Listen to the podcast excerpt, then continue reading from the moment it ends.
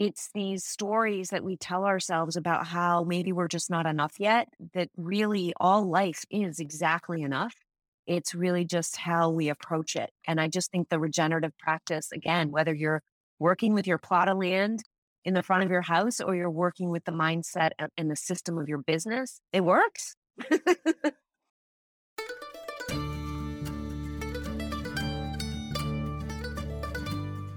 You're listening to the Good Dirt Podcast. This is a place where we dig into the nitty gritty of sustainable living through food, fashion, and lifestyle. And we're your hosts, Mary and Emma Kingsley, the mother and daughter founder team of Lady Farmer. We're sowing seeds of slow living through our community platform, events, and online marketplace. We started this podcast as a means to share the wealth of information and quality conversations that we're having in our world as we dream up and deliver ways for each of us to live into the new paradigm, one that is regenerative, balanced, and whole. We want to put the microphone in front of the voices that need to be heard the most right now the farmers, the dreamers, the designers, and the doers. So come cultivate a better world with us. We're so glad you're here. Now, let's dig in.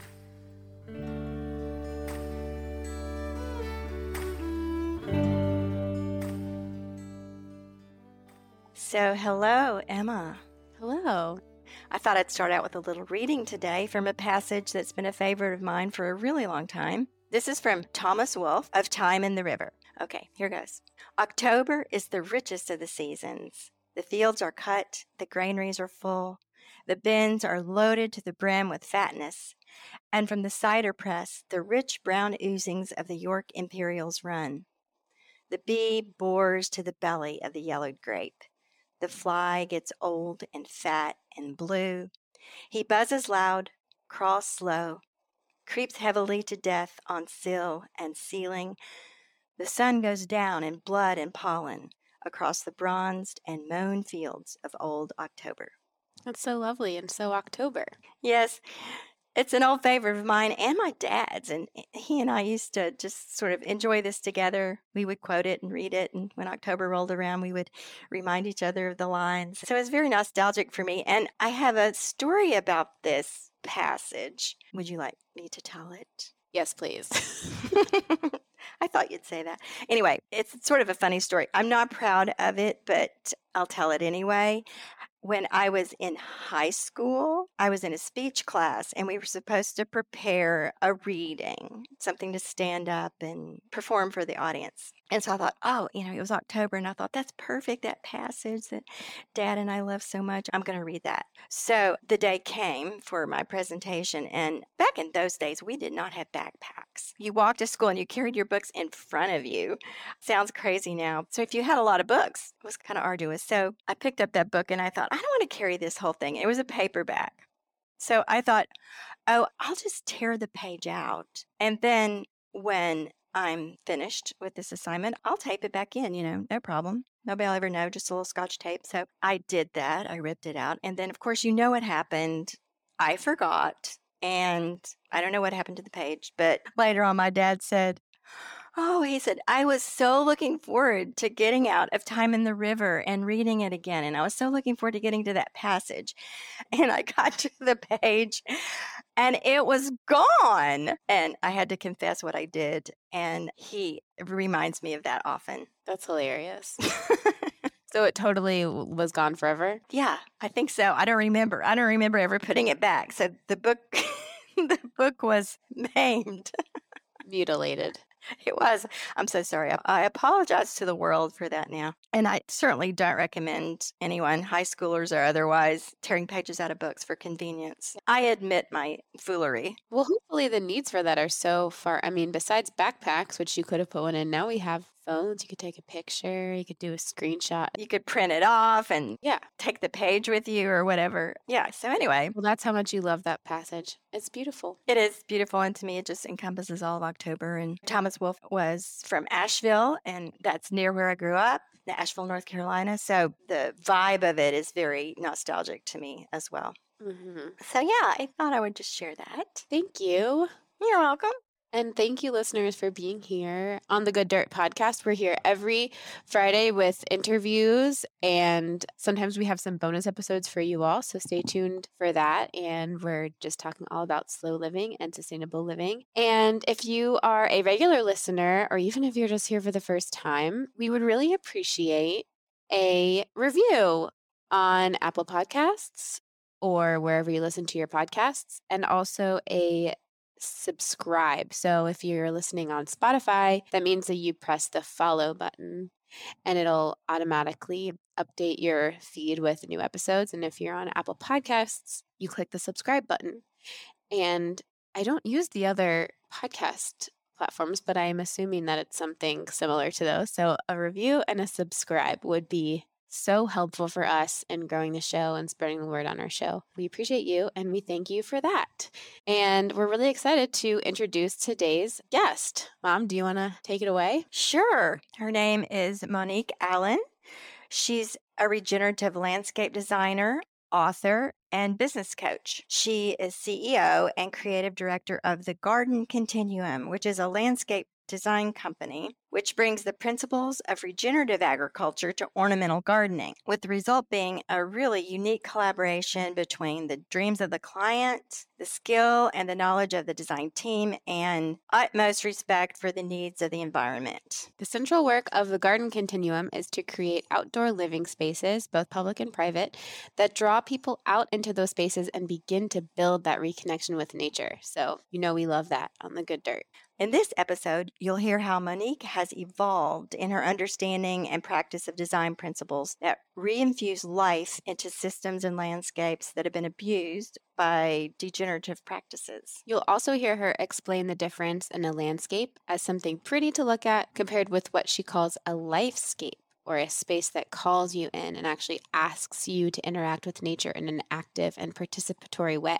You'll also hear about her book, Stop Landscaping, Start Lifescaping. Through regenerative gardening, Monique breathes new life into the soil, and through her personalized landscape business coaching, her goal is to help clients build a high integrity business and live a rich life. This was a really rich conversation that touched on so many of our favorite good dirt topics, and we think it's a great listen and it'll give you lots to think about too. So let's get started. Here's Monique Allen with The Garden Continuum.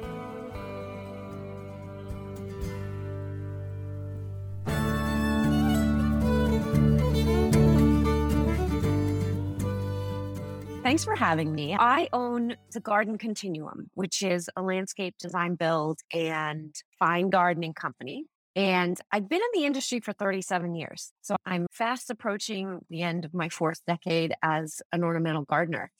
And there's been a ton of evolution in those decades. I started in my late teens and I just freelanced for a while as a gardener, just really starting with perennial gardens because back in the 80s, landscaping was much simpler, much more mow the lawn, put some mulch down, maybe plant a few shrubs. It just was simpler. And I was on the heels of this resurgence of going back to the days of Gertrude Jekyll and beautiful floral presentations within the garden. And so I was like the flower girl and I connected with a lot of guy landscape contractors, and they weren't going to do anything with flowers. And so that's really how I got my start. And what happened was I did my undergraduate in entrepreneurship. And then I went and did my graduate work in garden design.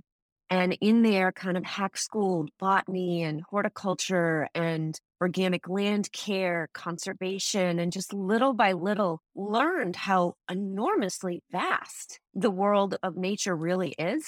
And with each little step, evolved my business from freelance to a sole proprietorship to a corporation, and then encompassed all of these new ways to think about ornamental gardening that could also be organic, sustainable, regenerative, ecologically minded. And it was definitely swimming against the tide initially.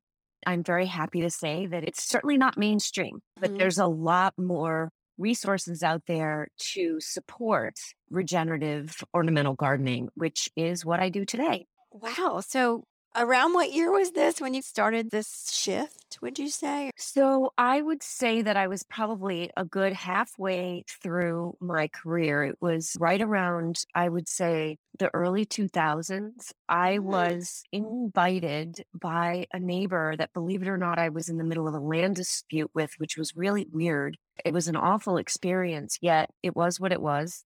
And I thought my neighbor hated me, but apparently my neighbor had an enormous amount of respect for me, and I had no idea. She was very politically connected and put my name in as a really good choice as a conservation commissioner. So I ended up working for nine years on the Franklin Conservation Commission in my town, and they sent me to school. I became a certified commissioner, and everything in my world changed. In the beginning, it was like, fertilizer was 10 10 10 if you had bugs you put a chemical on them if you had weeds you put a chemical on them it was like i didn't know anything. I started into this world and all of a sudden i realized the dangers the detriments the of convention and that really what i needed to do was go backwards go back in time and look at a really different way and it's been an education ever since. Yeah Wow, you were really ahead of your time then in the early to mid 2000s. And as you say, back then, gardening and landscaping, if your garden needed fertilizing, you would go get the stuff and get it at the nursery and pile it on. And I was just actually telling my husband the story of how my parents were huge gardeners. And I remember my whole childhood, there was gallons of that blue stuff around all the time. gallons. What blue stuff? Was it liquid or it was called Miracle-Gro. was it the little like round things? No, it was blue liquid. It was powdered form, and you would mix it up with water, and so it made this blue liquid. And it, it was a miracle. You put it on something, and it would go zoing.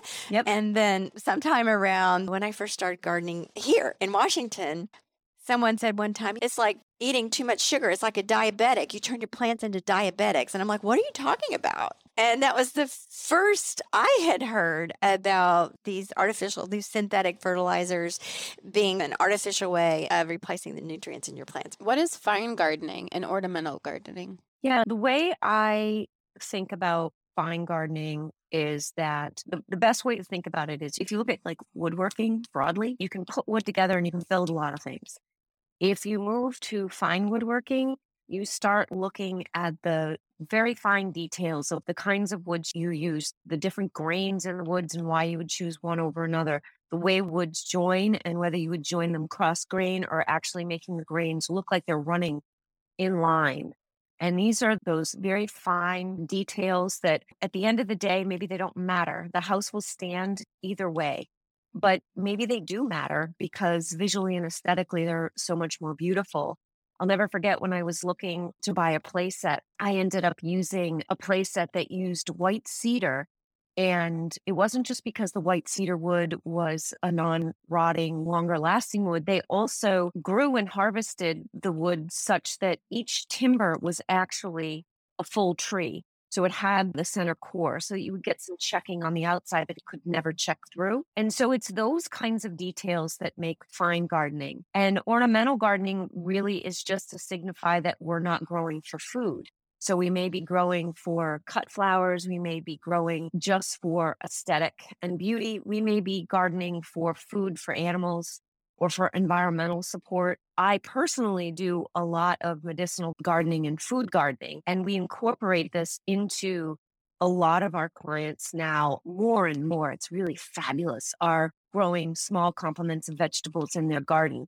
But our sustainable central work is to create outdoor living spaces that draw our people out into those spaces and begin to build that reconnection with nature. And then also in communities doing the same thing with park design, trying to get people out of their cars walking as opposed to just driving everywhere and walking on concrete. That is a fascinating concept.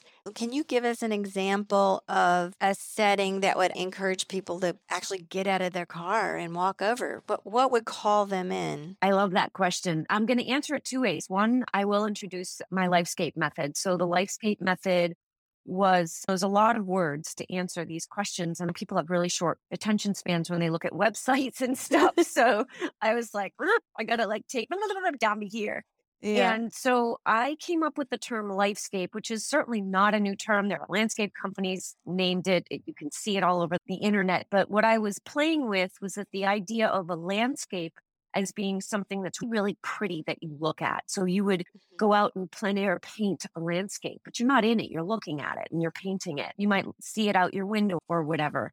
So there's nothing bad. It's just, in my mind, a little bit two dimensional. And a lifescape was instead something that would call you in and actually ask you to interact. And it would be something that you lived in. It would be an active participatory behavior with nature. And so I was juxtaposing that against what had happened in the industry because it got so commoditized. And what I was seeing was two sides. One, I was seeing something that I'm calling featurescaping, which is like, oh, I want a fire pit. Oh, I want a vegetable garden. Oh, I want a pool. Oh, I need a hot tub. Oh, I need a patio. Oh, I need a deck. And then little by little, you're just putting feature on top of feature on top of feature, and then realizing that you're still not going outside. Like it hasn't done anything. And then the flip side of that was what I call deadscapes. These were the landscapes that were eventually forced into the land on a hydroponic drip of synthetic chemical fertilizers and were cared for with kind of like a status quo. Oh, it's Tuesday, we have to fertilize. Oh, it's Thursday, we have to mulch. Oh, it's Friday, we need to shear the shrubs, like whatever. And so the simple answer for me was lifescape. A lifescape needs to be organized, it needs to be healthy, and it needs to have wow factor. Those three things are required because as human beings, things that are not organized, and I'm not talking about formality, I'm just talking about purposeful setup so that there's some organization. Like every house, even if you're a cluttery person, has a kitchen in the kitchen room, a bathroom in the bathroom, a bedroom in the bedroom. There is a sense of order. So, trying to develop the sense of order in a place is number one. Number two is health. What human beings are geared to be drawn and attracted to health. So, it's almost like we can't help it when there's something healthy in our midst. We're drawn to walk toward it. Health and vitality always starts with the soil and moves up into the plants and has a resonance which will draw you in. You don't need to understand plants. You'll just know because your vibration will connect with the health vibration of the plant. And then the third is wow factor because again, as humans, we love bling.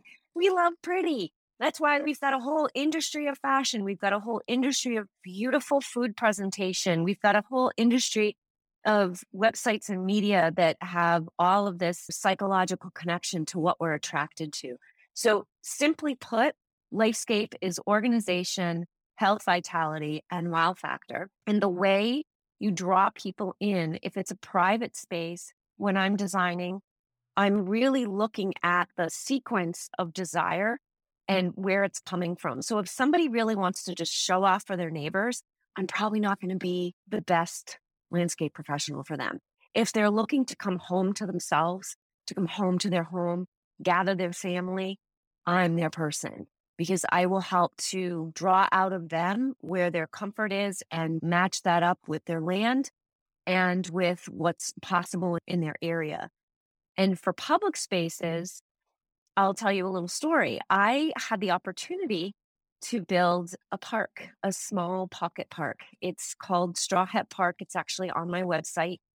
And it's a tiny little park and it's sandwiched between the town hall a Starbucks, a restaurant, and a busy road and a parking lot. And it was just a green blop of weedy grass and an asphalt walkway that went through it. And there's a beautiful woman in my town who is just so community minded. And she got the idea of doing a pocket park. And we worked for three years together, fundraised, designed, had a great team of people on this committee had an enormous amount of pushback from people saying it was a waste of time, waste of money. But we had an equally, I would say more than equal, double, triple the amount of people that loved the idea. Fast forward, we built the park. And the coolest thing in the world is some of the most vocal people who were opposed to the park took it upon themselves to come to me and Jean and tell us that park was transformational, that they couldn't visualize it, they didn't understand it, but that it had actually transformed that part of town. I just got goosebumps. That's so, yeah. so cool. So cool. So you use the term pocket park. I'm just assuming that means a park that's sort of tucked in. Uh, it's a space that there was seemingly no other use for. Is that a way of explaining Yeah, that? so these are urban parks. Uh, New York City has many of them. And basically, in urban and suburban areas, that, that you get these little pieces of land that get landlocked between buildings and they end up being very leftover, untended, unused. It's, it's like uncertainty. We just cut through them. Those are spaces. It doesn't really matter what size that we can do what would be called low impact design and develop a garden that takes very little care. It needs care. Every garden needs care. If it's a garden, it needs care, but very low. There's no irrigation system in there and it thrives. It does really well. So it's usually in a little leftover spot and it's really meant to create connectivity with nature for people in those areas. So, what would be just the real basic elements of a pocket park? Obviously, plants, but what else? What kind of So in this park, the way we did it was a very odd parcel of land. And it was, if you think of the long corridor, the right side of the corridor was a little flat with a hill that went up. And then the other half of the corridor was a little flat with a walkway and then a big brick wall. And so what we did was we wanted the cut through, we wanted the walk. So we made it a foot bigger and went from asphalt to concrete. We did a paver patio in the center. And then on either side of the patio, we put pockets of lawn. And then all around it is garden, benches. We found these amazing pieces of granite block that were on the railway line. We got the MBTA to donate them to us. And we created these places where kids could just climb. And we made this one layer, we call it the wedding cake. That's these granite blocks just stacked up so the kids can can climb. We ended up building checkers and chess tables. So there are these cool tables that have the board right on them and playing the Oh, little cool. pieces. And And they're like permanent, like they're permanent. You can't move them. And the pieces come and go. People replenish them. And then we put a really cool fountain in there that is three boulders that we drilled up the center and put a little light in it. And it just bubbles the water out, but there's no pond. So you get the sound. And then the plants are all with the low impact and sustainability in mind, but also they were designed to be pollinator friendly so that we get a lot of bees and butterflies and all different moths and cool creatures that come through there. So I think those are the elements because you're really looking for sight, sound, that vibrational hum of a place. You're looking for a little bit of closed, like it's a place you can get a little hug, come Mm. out of your world and get that little hug and be able to sit or play. I want to go visit. Where's this? Did you say Franklin? This is in Medfield. My company is in Medfield, Massachusetts, and it is on my website. So I can share the link and you can pop in. And there's a great little video about our opening day. Oh my gosh. Let me tell you about what it's like to drift to sleep on a 100% natural wool pillow sourced from regenerative farms, wrapped in a lovingly handmade organic cotton pillowcase. Oh, wait, I can't. I think it's just something you're going to have to try for yourself. Holy Lamb Organics is proud to carry on a centuries old tradition of making beautiful textile products by hand. Combining heritage methods with pristine natural and organic materials and sustainable business practices, they bring a dedication to healthy living and the environment. Everything Holy Lamb does reflects their devotion to the planet and its inhabitants. From their supply chain to their manufacturing processes to their facilities management, nothing happens without considering the environmental impact. Most importantly, they're also dedicated to fair labor practices, secure working conditions, diversity, and inclusion. From the farm to the mill to their partner manufacturers, everyone shares the same high ideals of a safe, respectful workplace and environmentally conscious methods. Making good products enables them to do good work.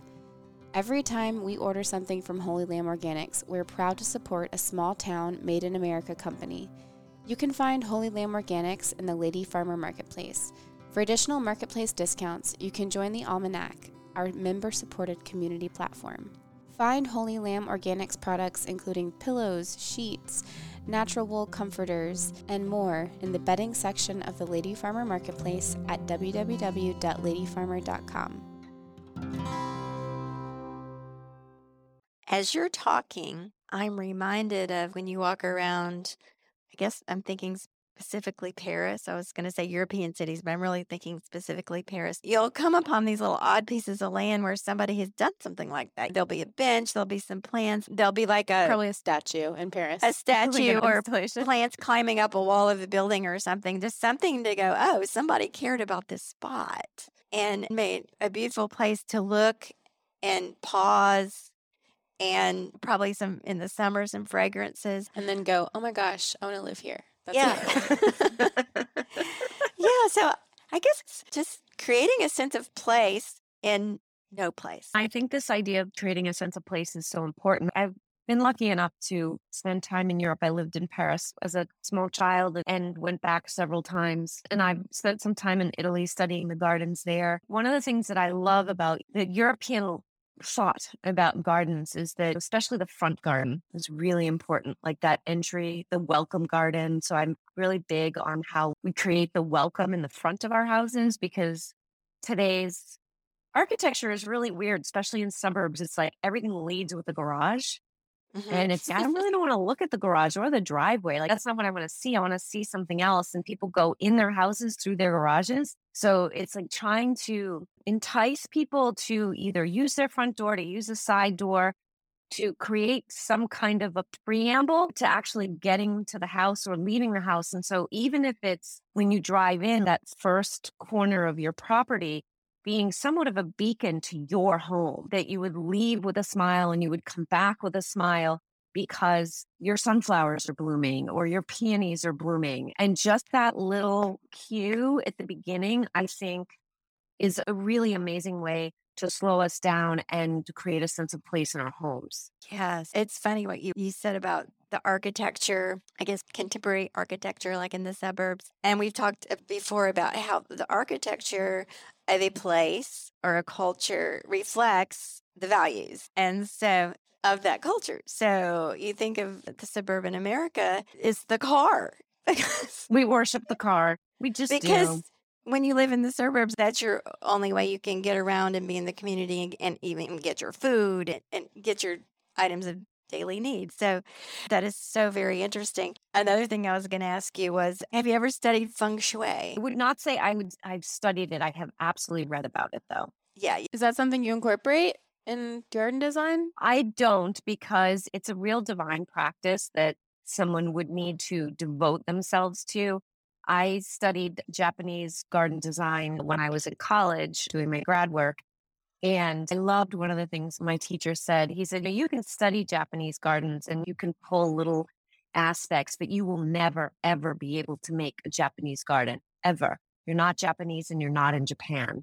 And I really took that to heart. Like, I, I thought, wow, I never thought of that. I never ever thought of that before. So, a lot of what I think about is because I love what I learned in there about the Shinto practice. What's that? Shinto is it's a spirituality. They wouldn't even call it a religion in Japan. They don't actually have a word for religion. And it really is that all things are imbued with spirit. The rocks, the plants, the house you build, the car you drive, everything is imbued with spirit. And if we're able to approach everything with a sense of honor and respect, then we actually move more slowly and we behave with more intention. So we care more for our car if we believe it's imbued with spirit. We're not talking about anthropomorphizing anything. We're just talking about intentional respect. And I was so enamored by that and have decided that's what I took from that study. And my job is to help the people who ask me to make gardens and care for their gardens to help them to reconnect so that natural elevation of respect just comes. Nobody has to beat it into anyone. It just comes. That's amazing. I love that so much too. I'm enamored. We talk a whole lot about regenerative agriculture on this show. We haven't talked so much about regenerative gardening. And this is a word you use a lot in describing your business. So, how would you describe regenerative gardening and what regenerative practices do you use in your business and with your clients for their home landscapes? Yes, regeneration is actually central to my theories about living, period. So, whether it's building, maintaining, designing gardens, developing a business, curating and nurturing teams within a business as a business coach, the I actually have a community called the Regenerative Business Community. So, regeneration to me is really important. And the way I see it, kind of the top, just the term itself, is reinfusing life into a system. And when it comes to gardening, a lot of what I come upon is land that has been really abused by construction, by degenerative practices that deplete soils and deplete plants, really bad pruning practices, bad plant choices. And so a lot of my work is repair work. And so I realized that I needed to figure out a way to infuse these landscapes with life, life again and I didn't understand how to do it before. And then I became an accredited organic land care provider through NOFA, which is the Northeast Organic Farming Association. And that was on the heels of doing all this conservation work. And I was getting a lot of information that was telling me about how to be organic and how to be sustainable or what that meant, but nobody was telling me how to do it. And so something as simple as like taking a soil test and you do a soil test and you get this reading. And then what? Nobody could tell me, what do I do with this? If it says I'm low in nitrogen, I'm not going to go. The conventional method is you're low in nitrogen, get some of the blue stuff and put nitrogen in there. And it's water soluble and it uptakes with the plant, and the plant looks greener and happier. But the problem is the soil isn't in good shape. So, what I did was I cycled back and I started studying regenerative agriculture and bringing some regenerative agriculture practices into ornamental gardening. So, using a lot more compost, using biochar, using bioinoculants, using fish emulsion, using lower till methods so that we weren't tilling as much, especially good soils, but we do end up having to till bad soils because it really isn't soil. And incorporating those things inadvertently, what that does is if you look at, let's say somebody gives you a design and landscape company A is going to put it in a conventional way, and landscape company B is going to put it in a regenerative way. Company B, even if all of their pricing structure is exactly the same, is going to be 20 to 30% higher because we're adding all of this additional activity and material to kickstart the ecology in that soil. And we're not looking to manhandle it into something that we have to amend all the time, every time for the rest of our lives. Really, I like to look at gardening as a Kickstarter campaign. You are bringing all of the building blocks for ecology and putting them in the right place at the right time in the right quantity so that Mother Nature can do what she knows exactly how to do when she's got all this stuff available to her. And then going forward, you're making sure to keep support. If there's not enough rain, maybe you're adding a little water, or maybe you're adding a little bit of like leaf mulch or something. So, regenerative work says number one, how is this place damaged and in need of life to be reinfused? How do I do that? Would be number two. What are the products? And then number three would be ongoing watching and nurturing and only offering what's needed when needed. I think it's important to point out to people that the words sustainable and regenerative are not the same thing. And I think we use them interchangeably without thinking about or it. Or we say them one after the other. Right. Or use them in the same context or whatever. What you said in the beginning of that was regenerative means restoring life and putting it back in the places that are damaged. In other words, healing healing. It is absolutely healing work. And sustainability, when I think about sustainability, I think about you're setting that system up when you're infusing life into it, you're setting it up so that it can have the wherewithal to be more sustainable long term. So, this is where things like right plant, right place, working with natives. You can also work with appropriate non natives, determining what actions need to be applied on an annual basis to help with that sustainability. Nothing in the landscape is static, it's not stasis. And I think that's really important because. Especially when we start talking about things like pruning practices, the reason why there are such incredibly violent pruning practices out there is because there's this idea that if I put a plant in front of my house, it should just stay that way. And I see people putting hemlocks in front of houses because you can buy them nice and big, but a hemlock wants to be 90 feet tall and 30 feet wide. Why in God's name would you put it in front of your corner of your garage? It's definitely not going to work there. Subdivisions that pop up and people want like instant landscaping, so they plop these things in, and then 20 years later, you've got these forests in front of the front door. Yeah, totally. I think that's a fun segue into I'd like to ask about some of your biggest challenges in your work. And that could be like personally as a business, growing your business and your mission within the work that you do. What are some of the biggest discussions you have with your clients? What are some of the biggest misunderstandings?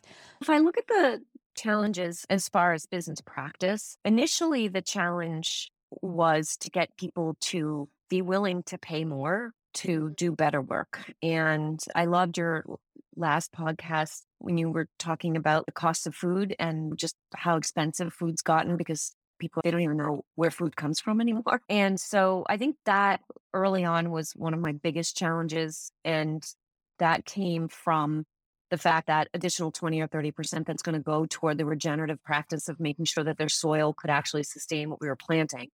But the other piece of it was I'm really, I'm hell bent on making sure that the people who work for me are being paid fairly. It was very important to me that we only worked five days a week. We work a good, strong, long week. We can put 10 hours in a day, no different than farmers. But I wanted people to have their weekends. I wanted to make sure they were paid overtime, that they had insurance and paid time off and family leave and whatever they needed. Like, why would I have to ask something of them that the client wouldn't want for their own child. And that was a hurdle and I really dug my heels in. And I think I was, I think I was angry for a while at my clientele for not being better. Uh, but then I realized being angry made no sense at all. Instead, what I needed to do was just bring honor to what I was doing and why I was doing it. And that meant that I had to figure out how to write about it. That's why I wrote the book. That's why my website has so much free content, free ebooks, free blogs, because I figured the best possible way was to put the education out there for the people who wanted it. And then I would attract the right people. So that was a huge hurdle and it took a long time. And it wasn't like I had the idea and then whew, I was there. It yeah. was a lot of this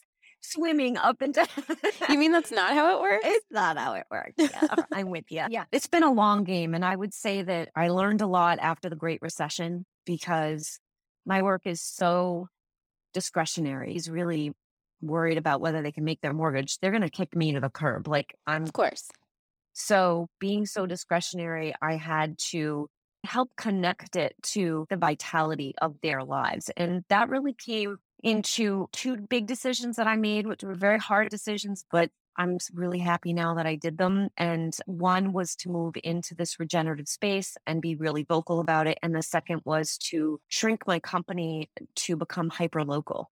And I think I'm in my fifth or sixth year of hyper local service. And basically, what that meant was I created a bullseye around my shop. And I decided that I wanted 50% of my work in this basic contained area, pretty much in one town.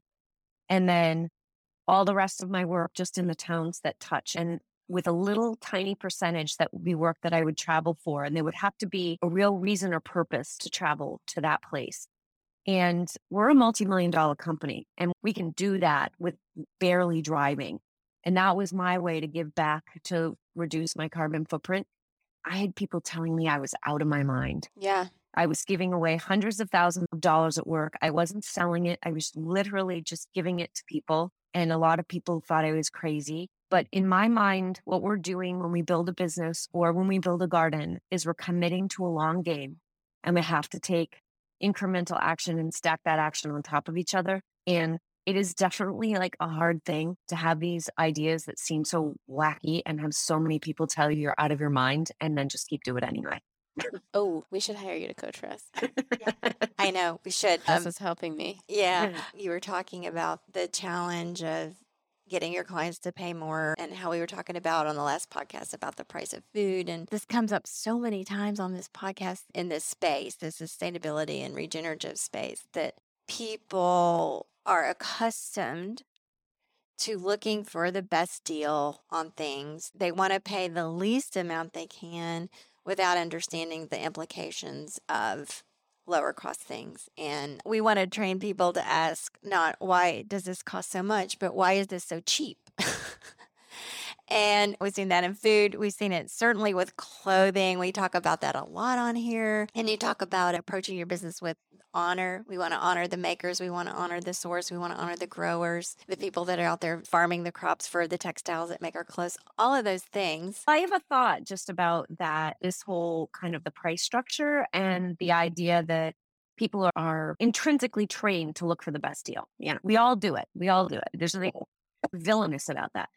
I think the mindset shift is the difference between buying a consumable versus investing in either an experience or something that has more story. Yeah, a story like that's something that has a long term implication. Yeah. So when I think about what I'm doing is I'm telling people that what they're doing is they're investing in a lifestyle. And that means that things like low maintenance, when people say no maintenance, I scratch my head and I'm like, yeah, that's the wilderness. Yeah. Because there's no such thing in nature as no maintenance. But low maintenance is possible, but it's earned, that it's earned over a long period of time and it's earned with a plan and you invest in that plan. And so I work with people to help them age in place so that they can begin to make decisions in their landscape that will mean that there's less mowing, that there's less mulching, that there's less watering. So Mother Nature wants, especially here on the East Coast, Mother Nature wants all the land covered in green, period. And she doesn't care what that green is. So if you have this desire to have a plant and then mulch and then a plant and then mulch and then a plant and then mulch, you will weed for the rest of your life. You will mulch for the rest of your life. but if you're willing to agree with what Mother Nature is going to do with or without you, then you get to set your story on course for something that will be less maintenance down the road and maybe mm-hmm. take fewer dollars. So I try to help people to understand that there are things that you invest in and there are other things that you just consume. So when I'm thinking about my food, when I'm thinking about my land, I'm really looking at the long game of investment and saying, I can have everything I want. The variable is the timeline. So if I don't have a ton of money up front, I can do a project over five years and do small incremental moves over five years and get what I want. Very different than the building trades, right? You got to put the roof on once you start the house. But in a landscape, you can create this longer timeline and make that investment and spend a little bit more on that investment so that it does have the regenerative qualities and the ability to stand the test of time. So well said. Yes, Yeah. So applicable to so many things too. And to your point about the green, in my yard, it's all about making peace with ground ivy. Do you all have that plant up there, the Glechoma? Yeah, we've got ground ivy. A big proponent for sowing clover into lawn. I just love. Oh, I was just Clover. doing that this weekend. Yeah. In my garden, in between the beds, I want to be able to walk barefooted, and it, and so I'm just doing clover instead of grass. Yeah, yeah. I have a couple of specific gardening questions. I'll try to Um, answer them. We're cheating. Oh yeah, I know, and, but sneaking in a little free advice. No, I'm asking because I think our listeners might want to know. Yeah. Biochar. You mentioned biochar. I have some biochar. I don't know what to do with it. What do you do with biochar? Do you just mix it up in your soil, or is there a simple answer to that? There's a simplified answer, but it is definitely complex. So I'm just going to say anybody who wants to use biochar, you're going to need to do more research than just do what I tell you. Yeah. okay. So biochar is basically wood that's been burned in the absence of oxygen. And so all of the fundamental structure of the wood is still in place, but all of the biology is gone. There's no fire when it's burned. And then it's crushed. And what it creates is like a little condominium. There's spaces, there's a lot of pores in the biochar, and the biology can actually move into it. So organic matter and biology is drawn into these voids that used to have the biology of wood in there, but it's gone now. And this creates the ability for the biology to have protection and also to store and hold water. It creates the spaciousness that we need in our soils, that especially when you have problems with compacted soils. The key with biochar is there has to be several ingredients. So you have biochar, you have organic matter, and then you have biological life. So when we're doing a regenerative practice, we make this brownie mix, which is the organic compost, biochar, and also an organic fertilizer. And we're mixing all that together. And then that gets blended mm. in with the existing soil. If it's really bad soil and we can till it, then we'll till it. If it's decent soil, then we'll just use like a broad fork to just open the soil so that the compost will get down in it. And then we do all of our plantings incorporating that in. And then we add a bioinoculant, which is a combination of live biology that's suspended in solution with plant food and a biology food. So just think of like compost tea. Yeah, yeah. What you're basically doing is you're curating like the coolest party at a really awesome venue Yeah. and hoping that that party gets started. That's ultimately what it is. And biochar is the venue. Biochar is, it's like you have the venue, which is your garden, but the biochar is all like the cool accoutrement in the place. I love that I metaphor. get it. Yeah. The danger is that if you were to just broadcast biochar plain, biochar will attract every single bit of biology into it. And so if you have devoid or very little, you'll see an immediate yellowing of your plants Oh. because the biochar will steal it. So you need a lot of it so that you just make sure you curate that right guest list. So you need a lot of pieces. There are trainings out there about biochar. And so I would just say that doing a bit of a web search for trainings on how to use it really is the way to go. It's not that easy to find. And if you can find straight biochar versus charged biochar, you ideally you want charged, which means it already has some organics charged into it. Oh, wow. That's fascinating. Thank you for that. Yeah, I, I had this stuff. I just really didn't know anything about it. And yeah, to your point, I hated to just throw it out there because I didn't know what I was doing.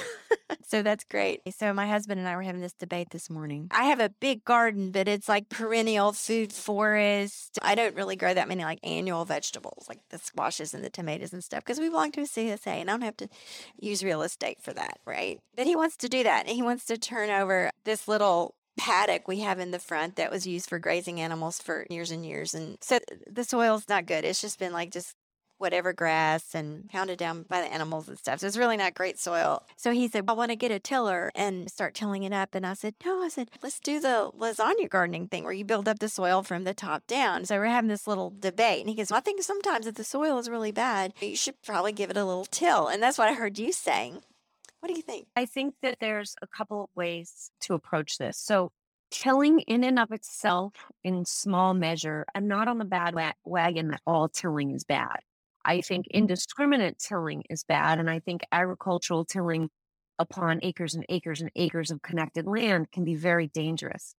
But when you till in a small area, remember that carbon dioxide is taken in by all your plants. So if you do your tilling at the point in time when all of your plants are leafed out, it's never going to make it up into the atmosphere. The plants all around you are going to suck it right in. So if we're talking about a 10 by 10 or even a 40 by 40 area, and you've got oak trees and maple trees and all these trees around you, and maybe you've got shrubs and maybe you have an apple tree or whatever, a lot of that tillage, it's going to move right up into the atmosphere. The second thing I'm going to say is to direct till an area that has turf, any kind of turf in it, and then you're going to plant, you're going to fight. You're constantly going to fight because that turf is going to be more aggressive than the root system of the new plants that you put in. I'm not going to answer this entirely in order, but there are a couple of things that I would like you to consider. One is what are you going to grow? Because not every plant needs the same thing. So I would determine what you're going to grow first. And then next, what I would do is I would soil test your plots. So if you have just one, let's say big 10 by 10 area, then you'll take 12 cores and soil test and just determine what is there and do a soil test that also tests organic matter. This is going to give you a sense of just your baseline, like what is the environment that you're actually working in. Once you have those two things, you have a choice. You can pull the turf up, so remove it, not till it, literally just remove that top layer with a grape hoe so that it's being scraped off and then begin to build soil. You can use a broad fork to open what's the, ground there without tilling. And then you can get high quality compost from a farm, mix your biochar in with it, and then you could just cover it with four or five inches of a really good hardwood mulch, like wood chips. Like if you had to take some trees down, if you ever take trees down, as long as they're not diseased in the wood, save the wood chips. Because wood chips then put on top of all that, you just create a cooker and all of that biology starts to do the work. You could do all of that this year as your project. Let it stay like that over the winter, and then you will be all set to plant come next season. When you say remove the turf, would it be the same thing just to suppress the grass and just let it die here in the hot sun? Does that do the same thing? It would, but I don't believe you're going to get enough die off. Oh, okay. So I've worked with several people who've tried to solarize, and you can certainly do it. But I would say you're going to need to get everything down as soon as possible. And then you would certainly let it sit this whole year. I'm not sure if maybe you'd need to make it sit next year too. You'd have to check it, look and see, is it really dying off? And you might have some areas that die off really well and some areas not so great. I would think that you could just smother it with forget the plastic and the cardboard. I'm a little suspect of the cardboard treatment and I'm also a little suspect of the plastic treatment because then you have to do something with the plastic. Just get wood chips. Spend your money on five to six inches of wood chips and just smother the heck out of it. And in a couple of years, that will be the most amazing soil you've ever seen. Yeah, I actually did that in the back. I call it my food forest. And you can get the wood chips absolutely free from the local tree company. Yeah, they'll just come dump it. Yep. There you go. They're so happy to have a place to dump their chips. And it really is, it's like the spongiest, loveliest ground now. Yeah. Yeah, it's been about seven years and that's crazy good soil back there. But you started with cardboard. When I had cardboard or newspaper to do it, but I didn't always have it. So you're always scrambling around looking for it. Can you tell a little bit about why you're suspect about the cardboard? I'm not sure that the cardboard we get doesn't have treatments in it. The inks, the actual creation of the cardboard, and I just think it's a step that's not needed. Same with newspaper. Yeah. I feel like if we're co- really committed to doing something like this, you got to give yourself like a three year runway and do the wood chip tr- treatment. And yeah, the great thing is with the wood chips, you can still plant things like blueberries and raspberries and any manner of fruit trees. Just cut a hole in the turf.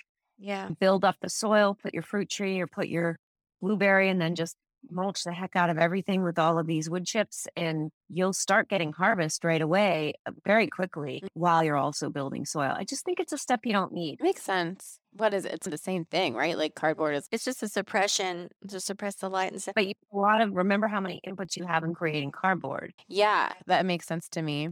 And I've always been like, what's in this ink? You say I use soy inks, but what is it? But so if you go out there and you just start tilling under turf, you're gonna really you're just gonna expose all these crazy weed seeds and stuff. That's just turning it up, right? That's just making it more vibrant. Yeah. I would never just till turf. Just doesn't make sense. I would scrape the turf up or just bury the turf, one of the two. But the tilling of it is first off, it's backbreaking work you don't have a machine like a plow type machine or it's just backbreaking. Yeah, the till no till thing is a little more nuanced than we yeah tend to think in this space. Yeah, it's also very buzzy. It's a buzzy way to talk about it. Yeah, and, and so it's really good to have all those kind of different thoughts about it and like all things that matter, there's nuance. Yes, so true. It's so true. Really love the story of the little pocket park. Are there any other just great stories of some of your favorite projects or the people you've encountered or whatever during this really fascinating work? I think the two things that I'll share is that with clients, I think one of the most amazing things that I see with clients is when I often meet only one. If it's a couple, I will often meet only one half of the couple. He's into gardening and the other person isn't. Somebody wants to spend the money on it and the other person doesn't agree or whatever. It's so common that happens. And when I see the shift in the behavior of the couple, when I see the shift in the behavior of the family, when I see them outside more, when I see them together, like I've worked for people where I only knew one of them and then five years later, now the other one is so interested. So I'm seeing these life shifts. And that was also a big part of naming it lifescaping. And that is just the coolest thing in the world when I get people to chime in. When there's been so much resistance and then the resistance comes down, that has really been fantastic. And on the coaching side, I think that where I've really been struck by how regenerative systems work is that entrepreneurs they're incredibly passionate and driven people just by nature by very nature but they're also some of the most depleted tired overworked people that I've ever seen as well. And when I see new life being breathed into them and into their businesses because they are starting to adopt regenerative practices for themselves, for their lives, and for their businesses, they just light up again. And it is the coolest thing to see an owner that feels downtrodden finally let go of that toxic person and watch their culture just rebound or finally raise their rates and have every single one of their clients just stay on board. Like it's these stories that we tell ourselves about how maybe we're just not enough yet, that really all life is exactly enough. It's really just how we approach it. And I just think the regenerative practice, again, whether you're working with your plot of land in the front of your house or you're working with the mindset and the system of your business, it works. yeah. What an amazing thing that you've intertwined those two together into a career. I just love that so much. It's so cool. Thank you. Yeah, there's just so much to it. What does slow living mean to you? That's such a great question because I am anything but slow. yeah, we feel the same way. Slow living to me is about intention. To me, it's about making this intention to go after some purpose, right? Some purpose driven focus. And then really embracing that long game strategy. So for me, I want to come up with the answer, want to come up with the idea. And as soon as I have the idea, I want to do it. And my practice has been to allow myself to wait, to step back, especially if there's a problem. Try not to just jump and solve it. Maybe just step back and ask yourself, gee, I wonder why this is arising. Is there a bigger message in here than just the problem? And that has been really necessary through the whole pandemic because I presently employ 25 people. And when the pandemic and the shutdowns first happened, my people, many of them, they don't have a store of money where they could just live their lives and not work. And Mother Nature was certainly not going to sit back and just hold. So I jumped into making sure that we were defined as essential workers. And then because I had no idea how to run a business in a pandemic, I kept having to take a step back and look at it again and cry a few tears and put my head under my pillow and then come back out and be like, all right, I'm going to try this. and so slow living.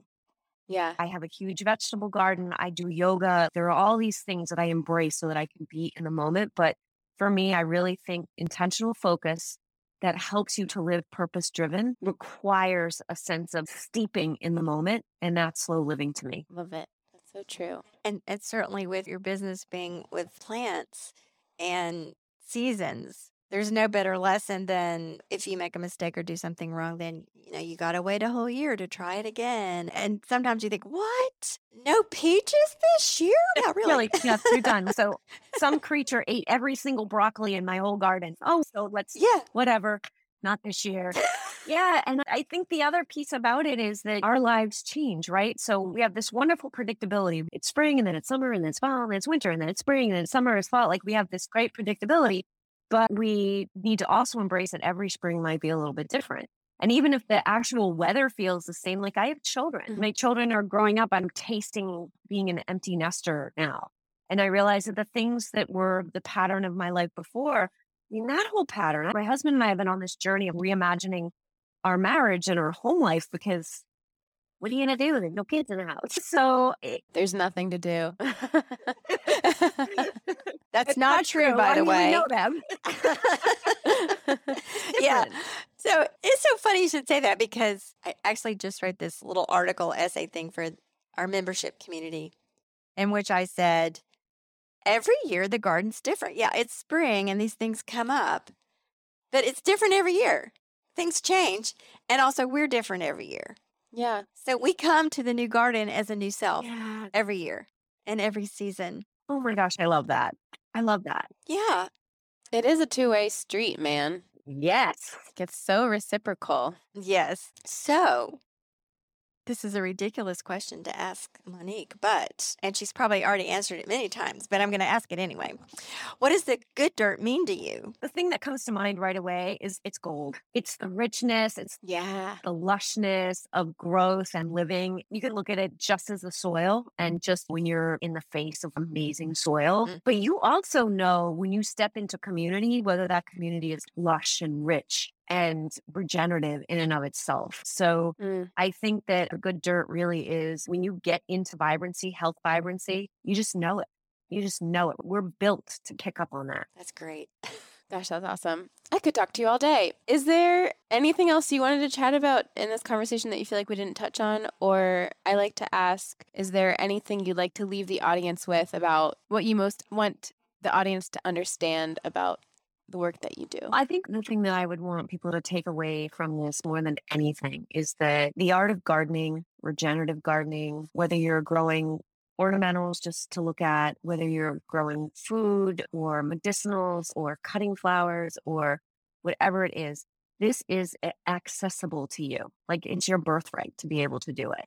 And Mm. the reason why I wrote the book Stop Landscaping, Start Lifescaping is because I wanted it to be accessible to everybody. I wanted this idea of moving from the dream of an idea all the way to first putting the shovel in the ground, that there is actually a system to that. And that system is something that can empower anybody to do this work. It's just the intention to do it. And so I just want to leave people with that. I think the book is definitely accessible and easy to bring that home. But more than anything, just know that it's your birthright to have access to nature and to be restored by it.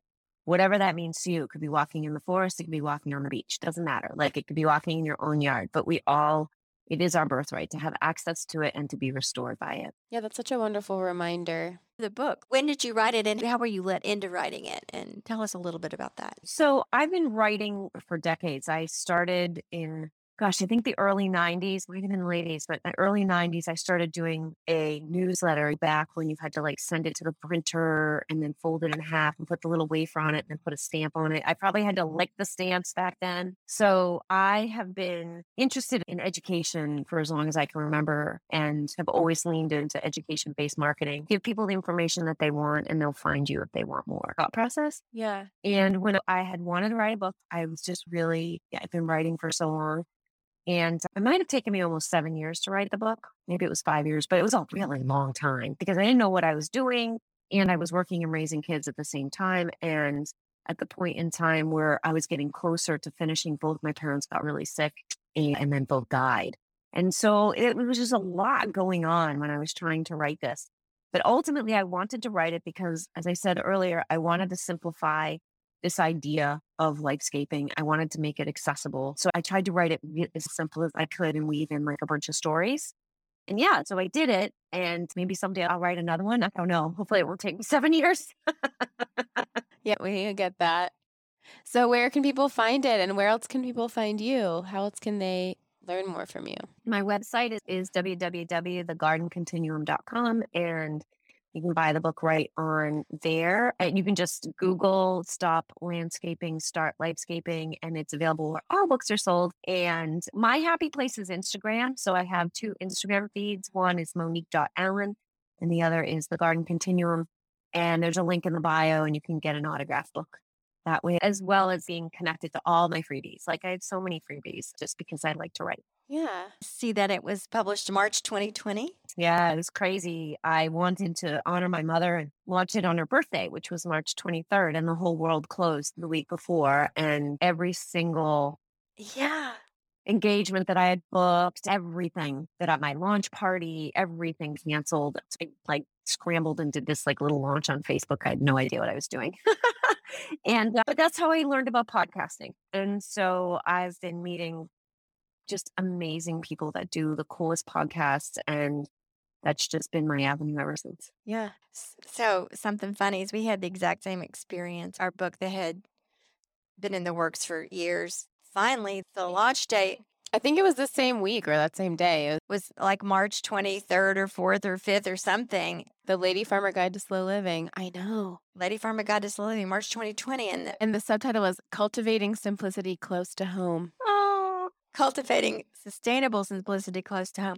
Isn't it funny how when you write something and later, later on you can't remember what's the title of our book? but yeah, it was the weirdest timing. It just, it was like so kismet, yeah, that whole thing. it was. And somebody we talked to the other day Same thing. Attainable, sustainable. Yeah, her book, after many delays, came out mid March 2020. March 2020. Wow, that's crazy. I know. Like many guests and Julia Watkins, Simply Living her book, March 2020. Like weird. Many people that we've interviewed, same story. That's nutty. Yeah, it was so weird because then what do you do? Like you're just trying to figure out how to put it out in the world and it's weird. It's good for people that if you're like all the, the idea of all those launch parties and stuff is kind of like, Oh, yeah. "Aw, do I really do this? And, and all of a sudden it's like, I don't know, do Whatever. so, Monique, thank you so much for being with us today. It was a wonderful conversation, and please, we'll be in touch. And thank you so much. Thank you so much. It was lovely. Really nice to be with you both. Thank you for tuning in, calling in, and spreading the good dirt. We love hearing from you. You can reach our listener voicemail at 443 459 1950. That's 443 459 1950. You can find this number in our show notes and in our Instagram profile. This show is produced by Lady Farmer, a slow living lifestyle community, and the original music is composed and performed by John Kingsley. For more from Lady Farmer, follow us on Instagram at We Are Lady Farmer. That's We Are Lady Farmer. Or join us online at www.ladyfarmer.com. We'll see you next time on The Good Dirt. Goodbye.